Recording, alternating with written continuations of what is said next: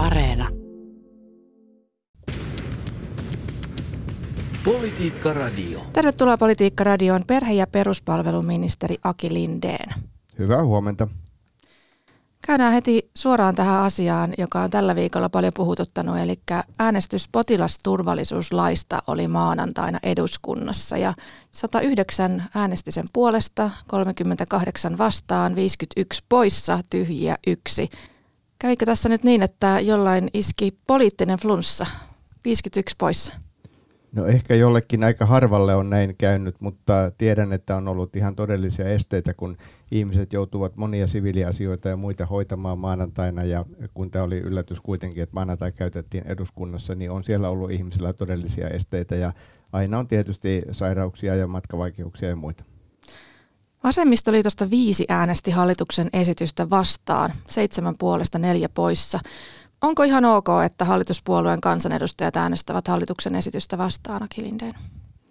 Kyllähän tässä suhteessa ollaan erittäin eh, tiukkoja, koska helposti monipuoluehallitus johtaa sitten siihen, että kun on kiusallisia asioita vuorollaan kullekin ryhmälle, niin sitten siitä tulee tällaista niin sanotusti niin kuin yli aisan menemistä. Eli kyllä tämä oli minusta kiusallista. Kiusallista ja vuorollaan kiusallisia aiheita tulee äänestykseen, kun hallitus tässä vielä viimeisiä kuukausia istuu ennen vaaleja, niin tota, vihjatko sitä, että voi tulla sen tyyppistä, että sitten toisella puolueella tulee myös kiusausta toimia samoin? No ehkä tässä oli tärkeää se, että hallituksessa kyllä ymmärrettiin, että vasemmistoliiton johto ja ministerit Andersson ja Sarkkinen tekivät kyllä hartiavoimin töitä, että ryhmä olisi ollut kokonaisuudessaan tämän lain takana, joten siitä niin sanotusti pisteet heille, mutta tietyllä tavalla tämä kuitenkin sitten yllätti. Niin, yllätti. Mitä tästä nyt sitten oikein seuraa? Minusta se on sitten enemmän pääministerin ja puoluejohtajien eli viisikon asia. En ota siihen sitten kantaa, mitä sitten pelisääntökeskusteluja tältä pohjalta käydään. Varmasti jotain keskusteluja käydään. SDPn eduskuntaryhmän puheenjohtaja Antti Lindman totesi, että heidän pitää keskuudessaan käydä keskustelu siitä, ovatko he sitoutuneet tähän hallitusyhteistyöhön ja ovatko he kykeneviä toimimaan hallituksessa yhdessä sovitulla tavalla, joka tarkoittaa sitä, että hallituksessa yhdessä sovittu viedään läpi. Niin mitä ajattelet tästä? Minusta tuo on oikein hyvin tiivistetty. Sitten taas Vasemmistoliiton Jussi Saramo totesi, että se on muiden käsissä. Me tietysti halutaan pysyä hallituksessa, niin voiko tässä nyt sitten käydä niin, että siellä tulee kiistaa siitä, että – että miten vasemmistoliitolle käy? En ota siihen nyt kantaa, kuten totesin, se on pääministerin ja puoluejohtajien asia sitten kokonaisuutena. Tässä on erittäin paljon tärkeitä lakeja syksyn aikana ja uskon, että hallitus jatkaa, mutta kunnon pelisääntökeskustelu tarvitaan. No mutta heikentääkö tämä sitten tunnelmia ylipäätään siitä, siitä hallitusyhteistyössä? Onko ihan yhtä helppoa ja, ja kivaa tehdä yhteisiä päätöksiä tämän jälkeen vai jääkö tästä joku haava? No ehkä tämä asia oli erittäin poikkeuksellinen. Meillähän perinteisesti on politiikassa ajateltu, että on sellaisia oman tunnon kysymyksiä, ne voivat liittyä uskontoon tai vaikka sitten esimerkiksi näihin ö, sukupuolen määräytymissä tämän kaltaisiin asioihin, joihin liittyvä lainsäädäntö muuten on tulossa nyt tänä syksynä esimerkiksi tämä translaki, niin näissä yleensä on ollut sitten, ja samoin raittius- ja alkoholikysymykset, niissä on ollut tämmöisiä mahdollisuuksia vapaita käsiä antaa. No minusta tämä mitään vapaita käsiä ei kenellekään oltu tässä potilasturvallisuuslakiasiassa antamassa, mutta tämä ilmeisesti joillekin vasemmistoliiton kansanedustajille muodostui sitten suureksi omatunnon kysymykseksi. Eli jonkunlainen haava tästä voi siis jäädä? No kyllä jonkunlainen. Kuitenkin SDP on profiloitunut työväenpuolueena, niin kuin kaikki tiedämme, niin, niin tota, onko tämä nyt sitten SDPlle kivuliasta, että vasemmistoliitto pääsi tässä nyt profiloitumaan ikään kuin parempana duunaripuolueena ja vaalitkin lähestyy? Minusta kun tätä asiaa julkisuudessa riittävästi selvittää, niin mitään tällaisia riskejä en itse näe. Olen ymmärtänyt, että niin sanottu SAK-lainen ammattiyhdysliike sillä taholla ymmärrettiin aika hyvin sellainenkin tilanne, että ei potilaan henkeä saa uhata lakkotaistelulla ja sen takia oli ymmärrystä, ehkä sitä ei niin suoraan sanottu, mutta oletan kuitenkin, että aika vahvaa ymmärrystä ja eräitä puheenvuoroja tähän suuntaankin oli, että en usko, että tämä vahingoittaa kyllä niin kuin SDPn käsitystä SDPstä työväenpuolueena. Mm. No jos mennään ihan tuohon potilasturvallisuuslakiin pykälätasolle, niin niin siellä oli esimerkiksi sellainen kohta, jossa kerrotaan, että, että järjestöille voidaan asettaa uhkasakko. Eli alun perin hallitus esitti, että yksittäisille hoitajille voidaan määrätä uhkasakko, jos hän kieltäytyy tästä työmääräyksestä. Eduskunta muutti lakia kuitenkin niin, että yksittäistä työntekijää ei voida rangaista, mutta tämän uuden lakiesityksen mukaan, josta nyt äänestettiin, niin aluehallintovirasto voi kohdistaa uhkasakon keskusjärjestöön, ammattiosastoon tai molempiin. Ja uhkasakon määrästä ei säädetä laissa, sen edellytetään olevan kuitenkin vaikuttava ja sakon määrästä päättää aluehallintovirasto. Tämä kuulostaa aika niin kuin järeältä, uhka, uhkaavalta jopa, että et, et siis ei ole mitään rajaa, miten paljon voidaan siis sakottaa. No en ota kantaa, koska meillä ei ole ennakkotapauksia. Nythän tuossa käräjäoikeudet, kun tekivät näitä turvaamispäätöksiä, eli että näitä lakkoja ei saanut käynnistääkään tällä viikolla, niin siellähän oli aika hurjia lukuja, puhuttiin miljoonasta eurosta ja sillä tavalla, mutta en ota mitään kantaa nyt niin kuin siihen, että mitä aluehallintoviranomaiset tulisivat mahdollisesti tässä sitten langettamaan. Mutta tähän peruskysymykseen lähtisin sillä tavalla liikkeelle siitä, että tämä henkilökohtainen uhkasakko, jolloin tietysti olisi puhuttu merkittävästi pienemmistä summista, se perustui siihen viime keväiseen lakiluonnokseen, joka taas perustui siihen vuonna 2007 säädettyyn lakiin. Siellä oli mukana nämä henkilökohtaiset uhkasakot ja silloin kun siitä äänestettiin eduskunnassa, hallituksen kokoonpano oli eri ja, ja tässähän keskustelun aikana aika lailla niin kuin räväkästi siterattiin silloin eräiden vasemmistopuolueiden, muun muassa SDPn kansanedustajien puheenvuoroja, mutta kun itse olen lukenut sen SDPn silloisen vastalauseen, eli siis sen eriävän mielipiteen, niin se keskittyy pitkälti juuri tähän asiaan. Eli että ei pitäisi kohdistaa henkilöön meneviä sakkoja ja myös työoikeuden professorit, joita sitten tuolla valiokunnissa kuultiin asiantuntijana, nostivat tämän asian esille ja minusta, vaikka olen lain esittelijä, siis sen alkuperäisen lakiluonnosversion esittelijä, niin minusta oli hyvä, että tällainen muutos tehtiin. Annoin sille itse sitten niin sanotusti siunauksen, kun sitä minulta kysyttiin sosiaali- ja terveysvaliokunnan hallitusryhmien kokouksessa.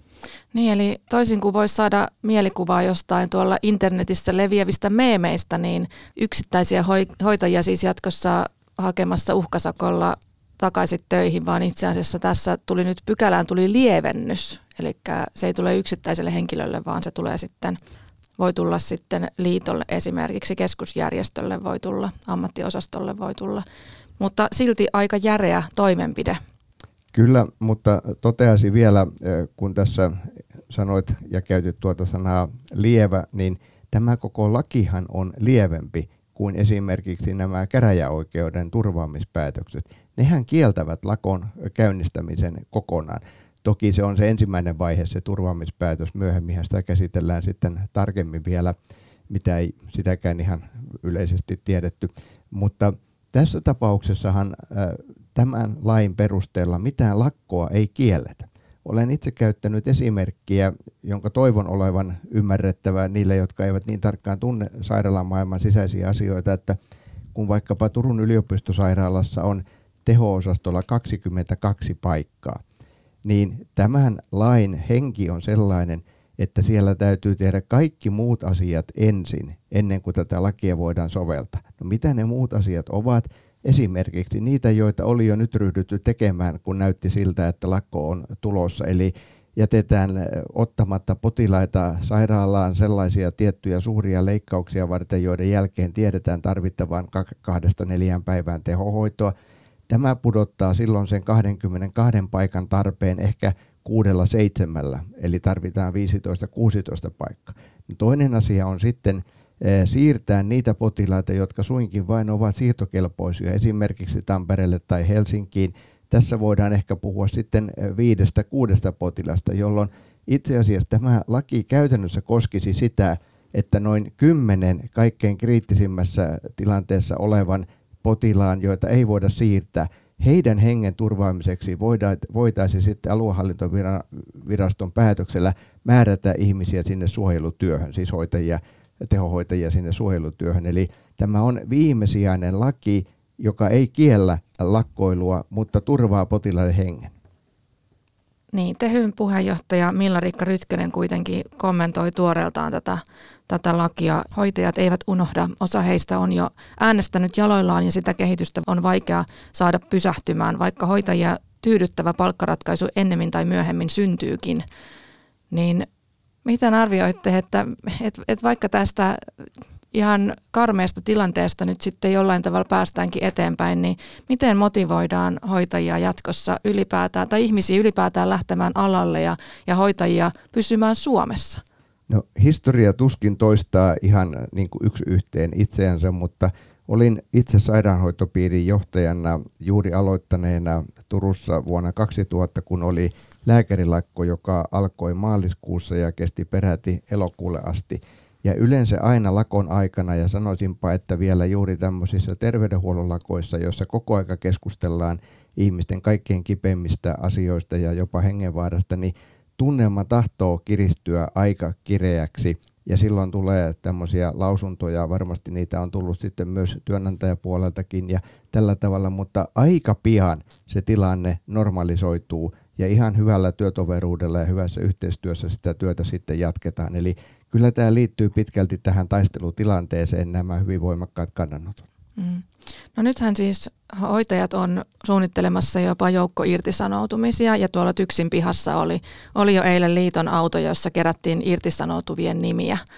Niin, niin tota, mitä tälle sitten voidaan tehdä, jos hoitajat lähtee joukko irtisanoutumisiin? No, tämä lakihan laadittiin nyt nimenomaan sen muotoisiksi, että tämä koskee myös sitten tätä irtisanoutumistilannetta. Eli jos nyt sitten vaikkapa otetaan nyt niin päin, että siellä samalla teho-osastolla sitten hoitajat irtisanoutuisivat, kaikki tai melkein kaikki, niin ihan tällä samalla logikalla sinne sitten voidaan tämän lain avulla määrätä suojelutyöhön tietty määrä henkilöitä. Ei sitä koko määrää, mikä siellä niin sanotusti normaalisti on, vaikka se on teho-osastokin.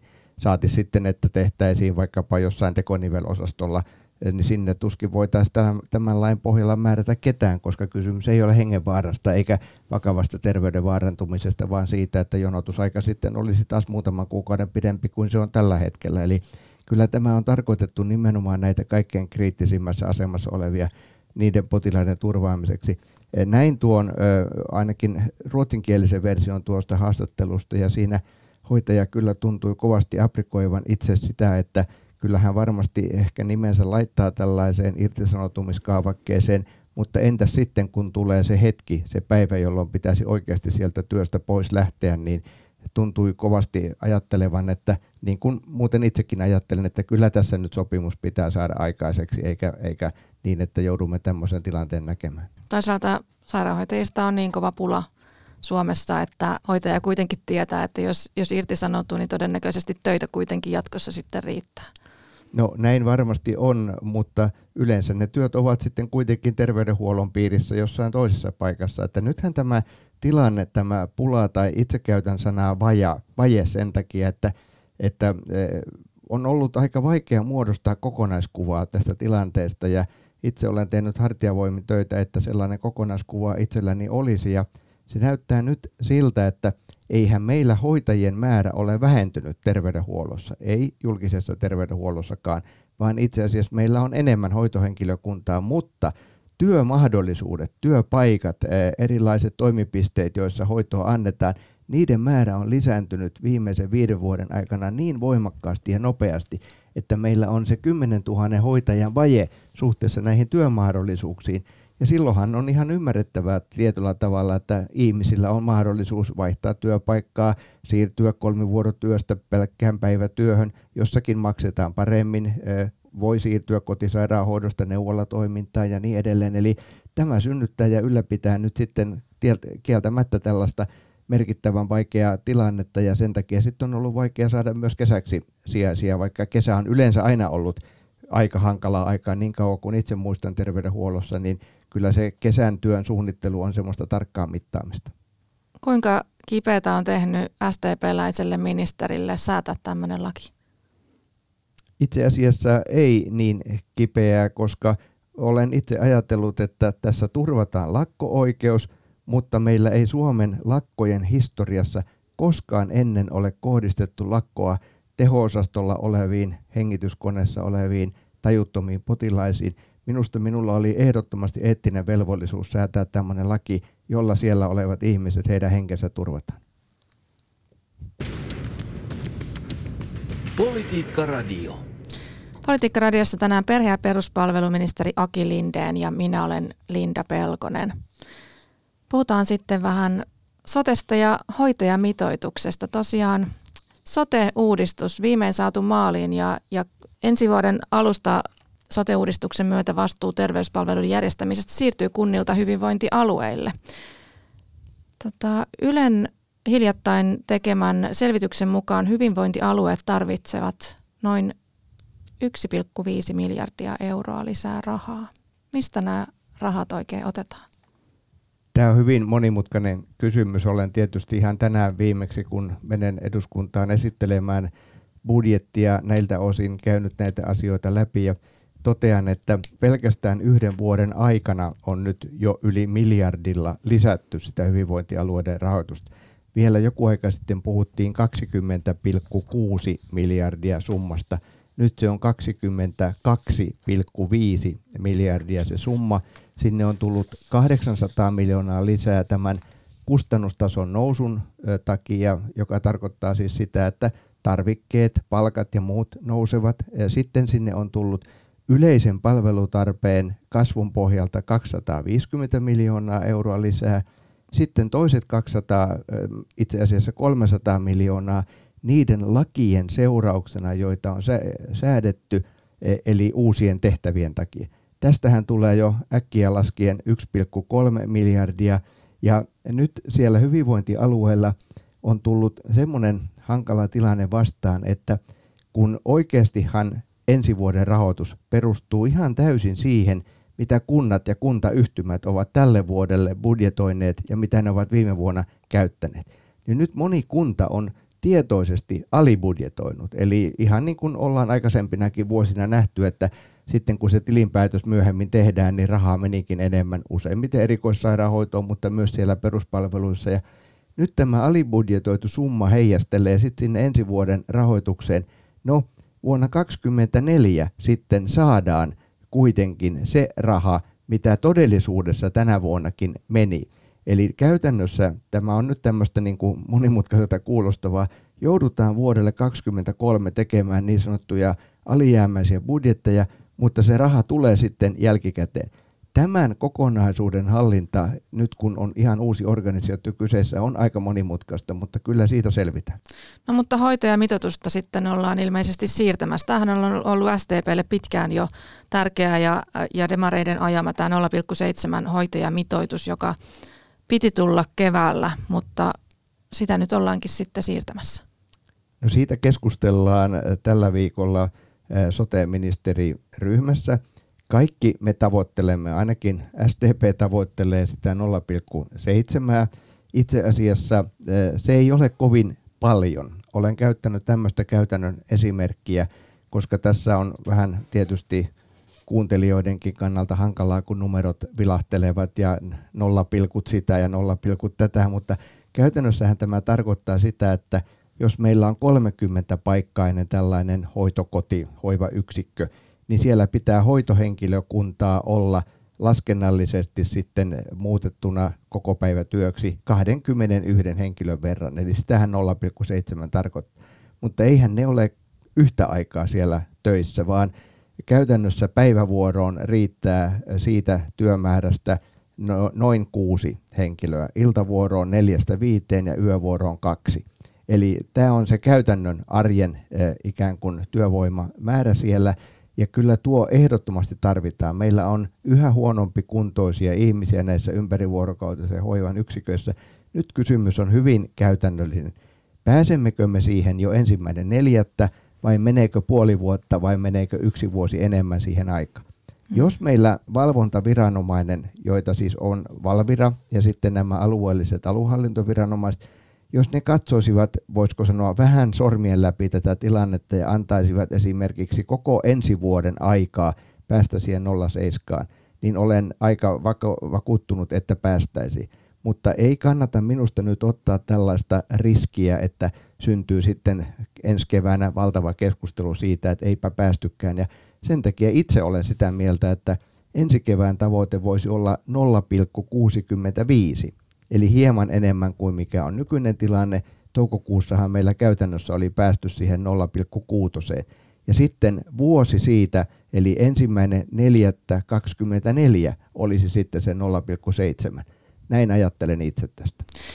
Se menee seuraavan hallituksen puolelle. Onko se sitten seuraavan hallituksen harteilla oleva asia ja mistä, mistä te voitte sitä tietää, etteikö seuraava hallitus sitten muuta tätäkin asiaa? No nyt täytyy ajatella, että se 0,65 on tietenkin hyvin lähellä sitä 0,7 ja ensi vuoden aikana todennäköisesti sitten kohti joulua mentäessä ollaan jo käytännössä aika lähellä sitä 0,7, mutta niin kuin totesin, että tätä asiaa voisi lähestyä toisestakin näkökulmasta. Otan ihan käytännön esimerkin. Tämän vuoden ensimmäinen tammikuuta, siis vuoden 2022 ensimmäinen tammikuuta, meillä piti olla siinä 0,6. No emmehän me olleet. Toukokuussa kun tehtiin se arvio, niin meillä oli aika lähellä se 0,6, mutta 11 prosentissa meidän sadoista, itse asiassa tuhansista hoivayksiköistä, niin 11 prosentissa näistä yksiköistä ei vielä oltu siinä 0,6. No ei meillä mitään sakkoja tai muita tuomioita tai sulkemisia annettu silloin tammikuussa sen takia, että ei vielä oltu siinä 0,6. Eli jos tällä samalla tavalla voitaisiin mennä ensi vuosi, niin minusta silloin olisi mahdollista pitää se 0,7 siellä lainsäädännössä. Mutta niin kuin jo sanoin, että olen itse käytännön ihminen ja ajattelen, että ollaan ihan järkeviä mm. ja otetaan vähän rauhallisempi tavoite. Niin, rahastahan tässä nyt sitten on kyse. Tämä hoitajamitoituksen nostaminen tietysti lisää rahan tarvetta jo valmiiksi niin vaikeassa tilanteessa. Ja sitten vielä, jos tämä hoitajien palkkavaatimukset, jos ne menevät läpi, niin sitten tulee myös lisää rahan tarvetta. No nyt sanoisin rahasta, että kun tuossa alussa puhuttiin tästä valtion budjetistakin, niin se raha on kokonaan, siis se koko 07, se budjetti, joka nyt on eduskunnassa käsiteltynä, käsiteltävänä, siellä on 128 miljoonaa euroa ensi vuodelle, joka tarkoittaa juuri tätä lisäystä. Mutta nyt kysymys on käytännössä siitä, että jos ei niitä henkilöitä kuitenkaan saada ensi vuonna, niin silloin tietenkin tähän tulee joku muutos. Mm. Niin, hoitajapulasta myös tietysti kyse. Tota, puhutaan sitten ihan lyhyesti vielä koronasta. Sinulla on Aki Lindeen ollut hieman eri linja koronan hoidossa kuin edeltäjälläsi Krista Kiurulla. Kiuru siis veti tiukkaa, hyvin tiukkaa linjaa. Ravintolat oli kiinni, lapsit kodeissa ja aikuiset etätöissä ja, ja kaikilla oli maskit kasvoilla. Sinun johdollasi, kun olet helmikuusta lähtien astunut näihin kiurun saappaisiin, niin ei ole ollut aivan niin tiukka linja. Niin miksi? No nyt itse asiassa minun linjani on ihan yhtä tiukka kuin ministeri Kiurun linja oli, mutta tilanne on ollut tänä keväänä erilainen.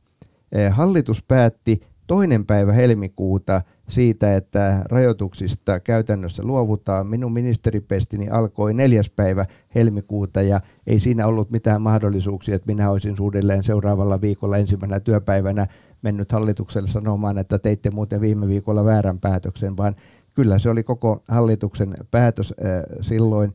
Ja sittenhän tilanne oli se, että kyllä tämä kevät oli aika vaikea ja ihan oma henkilökohtainen mielipiteeni on se, että ehkä rajoitukset olisivat voineet kuukauden kauemminkin olla Suomessa voimassa, mutta tätä samaa keskusteluahan käydään nyt joka puolella. Olen itse nyt ollut EU-kokouksissa paikalla ja ministeriaikana muutaman kerran ja maailman terveysjärjestö kovasti korostaa sitä, että ei tämä pandemia oikeasti ole ohi. Muun muassa WHO on siis maailman terveysjärjestön aluejohtaja Hans Kluge, jonka olen nyt tavannut kolme-neljä kertaa, niin viimeksi tässä viime viikolla Prahassa olleessa kokouksessa, niin hän ja hänen tiiminsä on muuten aina maskit päällä kaikissa kokouksissa, vaikka sitten ehkä muut eivät siellä käyttäisi. Eli siellä ajatellaan tästä aika huolestuneesti, että mitä hän talvella niin sanotusti pohjoisella pallonpuoliskolla, kun yleensä hengitysteitse leviävät infektiot lisääntyvät talven aikana, niin kuinka hankala tästä tulee. Ja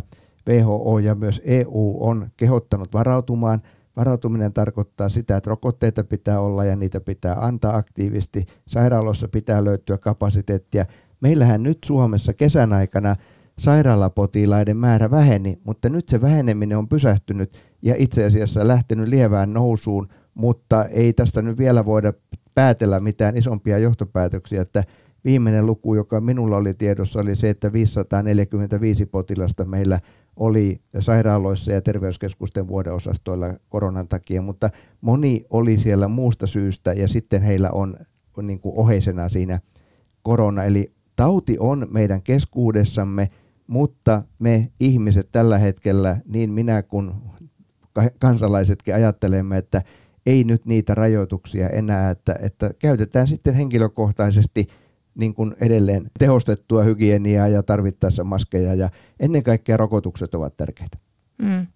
Niin tosiaan nyt kuitenkin on ollut yli 600 ihmistä sairaalahoidossa koronan takia ja oikeastaan korkeimmillaan tuossa tota, viime vuoden maaliskuussa sairaalahoidossa oli yli tuhatkin ihmistä kerrallaan. Eli ihan niin kuin siellä, siellä tilanteessa, yhtä pahassa tilanteessa ei suinkaan olla, mutta et aika paha tilanne kuitenkin, että jos on yli 600 ihmistäkin sairaalahoidossa ja tehohoidossakin on useita kymmeniä. Ja ei muuten Mi- ole useita kymmeniä tehohoidossa. Viimeinen luku, jonka itse olen nähnyt, oli 15, mutta tässä nyt varmasti voi olla erilaisia lukuja sitten liikkeellä. Teillä on ehkä tuoremmat luvut. Mutta joka tapauksessa, jos on satoja ihmisiä kuitenkin sairaalahoidossa, ja tuolla niin kuin hädintuskin näkee maskeja yhtään missään julkisissa kulkuneuvoissa tai missään muuallakaan. Meillä ei ole minkäänlaisia rajoituksia. Meillä on ollut massatapahtumia, kaikkea saa tehdä. Niin miksei tässä ole mitään rajoituksia ollut tai mitään muutakaan puhetta koronasta juuri lainkaan viime aikoina? No, tämä on tärkeä tämä viimeinen asia, että miksei ole puhetta ollut ja kun meillä oli koronaministeriryhmän kokous viime viikolla, sellainen meillä edelleen on olemassa – me päätimme, että nyt pitää jatkaa näitä tietoiskuja.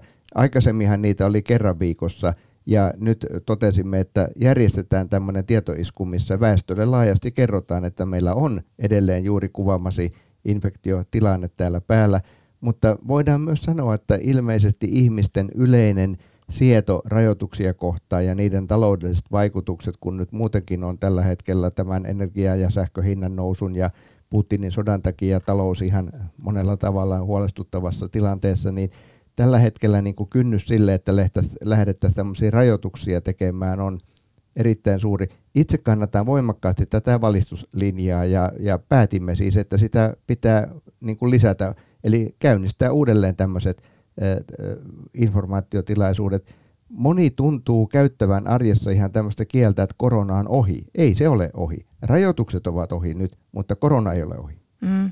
Niin pitkältihän Krista Kiurun tämän tiukan politiikan ansiosta tai ainakin näiden tiukkojen lockdownejen ja, ja, ja, ja muiden koronasääntöjen takia Suomi on pärjännyt aika hyvin koronassa verrattuna muihin maihin. Suomessa on ollut noin yli miljoona koronatapausta ja 5000 koronakuolemaa tämän pandemian aikana. Ruotsissa 2,5 miljoonaa koronatapausta ja 20 000 koronakuolemaa. Suomessa ollaan kaukana Ruotsin tilanteesta ja, ja moni on arvioinut, että se johtuu nimenomaan siitä, että Suomessa lähdettiin aika nopeasti tämmöiseen tiukkiin sulkuihin ja tehtiin aika paljon erilaisia toimia, jotka ei toki niin kuin taloudelle, taloudelle ollut herkkua eikä monille yrityksille. Miten arvioit Aki Lindeen, mikä se syy, miksi Suomi on tässä tilanteessa pärjännyt näin hyvin? Se syy tuli tuossa juontajan äsken kertomana, mutta nyt täytyy muistaa, että vuoden vaihteessa tapahtui sillä tavalla merkittävä muutos, eli tuli tämä Omikron-variantti, joka on useita kertoja, voisi sanoa kymmenen kertaa tarttuvampi kuin ne aikaisemmat variantit. Ja silloin niillä aikaisemmillakaan rajoitustoimilla me emme olisi pystyneet hillitsemään sen leviämistä sen aiheuttama riski eh, vakavalle taudille, varsinkin kun rokotuksia otettiin laajasti, oli pienempi. Mutta jos meillä tulee moninkertainen määrä tartuntoja, niin meillä tulee moninkertainen määrä potilaita sairaaloihinkin. Mutta jos meillä niin kuin olisi ollut vielä viime keväänä ne alkuvaiheen variantit, eli ne muunnokset, jotka olivat niin sanotusti tappavampia, eikä olisi ollut rokotuksia, niin silloinhan meillä ei olisi ollut mitään muuta mahdollisuutta kuin jatkaa tiukkaa rajoitusta. Katsotaan Kiinan tilannetta. Kun siellä on jossain Shanghain alueella 50 koronatapausta, niin 30 miljoonan kaupunki pannaan kiinni niin, että ihmiset eivät saa poistua kodeistaan. me Suomessa olemme valinneet ja Euroopassa ja länsimaissa toisenlaisen linjan, eli rokotukset ja vapaaehtoisuus tällä hetkellä. Huomasin, että tässä muuten oli USAssa syntynyt keskustelua, kun presidentti Biden oli käyttänyt semmoista sanontaa, että korona on ohi, ja sitten oli siitä syntynyt kritiikkiä, että onko mm. se ohi vai ei. Ja jos ei se ole ohi, niin miksi sitten tiettyjä rajoitteita esimerkiksi heillä edelleen on voimassa? Niin kuin totesit, korona ei ole ohi, niin voiko olla mahdollista, että meillä vielä tulee tiukempia koronatoimia tässä? Kaikki riippuu siitä, että minkälaisia muunnoksia tulee. Näin juuri semmoisen tilaston, joka oli todella tällaista ylös alas ylös alas menoa, eli neljän viiden kuukauden välein meillä on tullut uusi variantti, joka sitten on hyvin nopeasti levinnyt. Jos se on lievä, silloinhan me emme tarvitse mitään rajoituksia. Jos siellä jostain syystä kävisi niin, että tulisi erittäin tappava variantti, niin sittenhän meidän olisi pakko mennä rajoituksiin. Kiitos oikein paljon tästä haastattelusta perhe- ja peruspalveluministeri Aki Lindeen. Kiitoksia. Politiikka Radio.